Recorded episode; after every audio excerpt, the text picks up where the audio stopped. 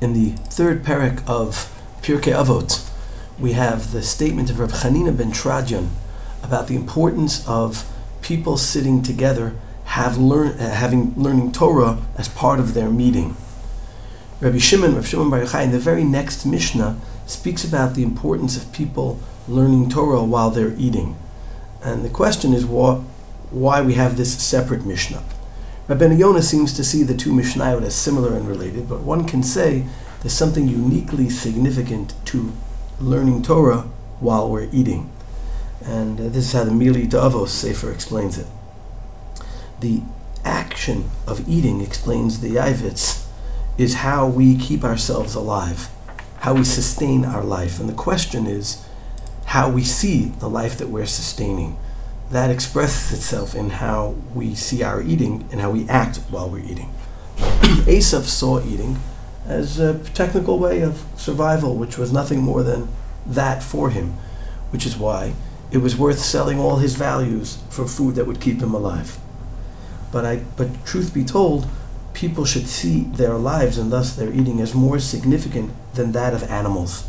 The Rambam writes that it's a busha v'cherpa that people should have to eat the same way animals do.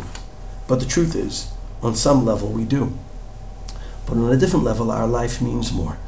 The Netziv writes on Sefer Bereishis, Parashas Bereishis, where it says, Vehi Adam laNefesh Chaya, only after the soul was inserted, that we see, as opposed to all other living beings that are considered chayot when they're alive, human beings are only considered chayot when they have their soul. The Netziv speaks about this in many places, especially in Sefer Dvarim, where the Torah links life to the observance of mitzvot many times. The Netziv says, because for a human being, and for sure for a Jew, our life is only our life when we're living the way we ought to live. Onkelos makes this point in a very subtle but powerful way on the pasuk in Devarim Chet, where it says that man lives not only on bread but on the word of God.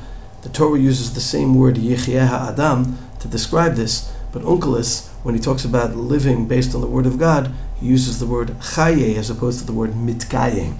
A person survives off bread. A person lives when the word of God is involved in their lives. And this explains the famous idea of the Midrash Tanchuma and other places, that Tzaddikim, even though their lives end, they remain alive. Rishayim, even when they're alive, they're considered dead, because their life means nothing more than just their breathing.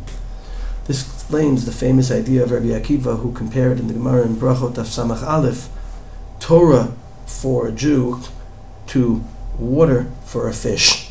Obviously a person can live without Torah, but their true life cannot be sustained. This is how we can explain the idea the Mishnah says, Rav Shimon, that a person who does not have Torah, it's as if they're eating Mizivchei Meisim. Rashi and the Rambam compare this to the Zvachim of Odah Zarah, which the pasuk in Tehillim is actually where the term appears. The Mizbeach explains that since the Shulchan is considered a Mizbeach, if we're not mentioning words of Torah when we eat, it's automatically Avodah Zoroth, it's not Avodat Hashem. But the Ya'avetz explains that we can see the Zivchei Meisim as applying not to the food, but to the person eating it.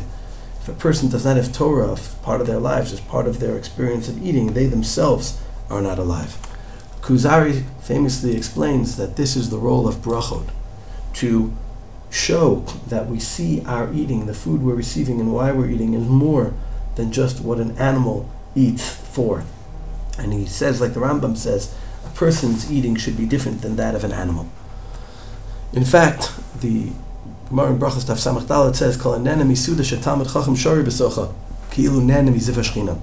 A person who is part of a suda, that a tamid chacham is part of it, as if they're enjoying the shechina because they're eating on a different level. Rav Soloveitchik wrote famously, "Transforming an animal need into an act of worship is a uniquely Jewish idea.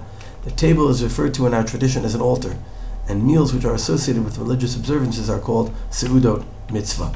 We live in a world where food and sexuality, which are what needed for our survival, which is why, like animals, we have a yetzer for them, have been turned into ends in and of themselves, and even in extreme ways where it comes across in a disgusting way.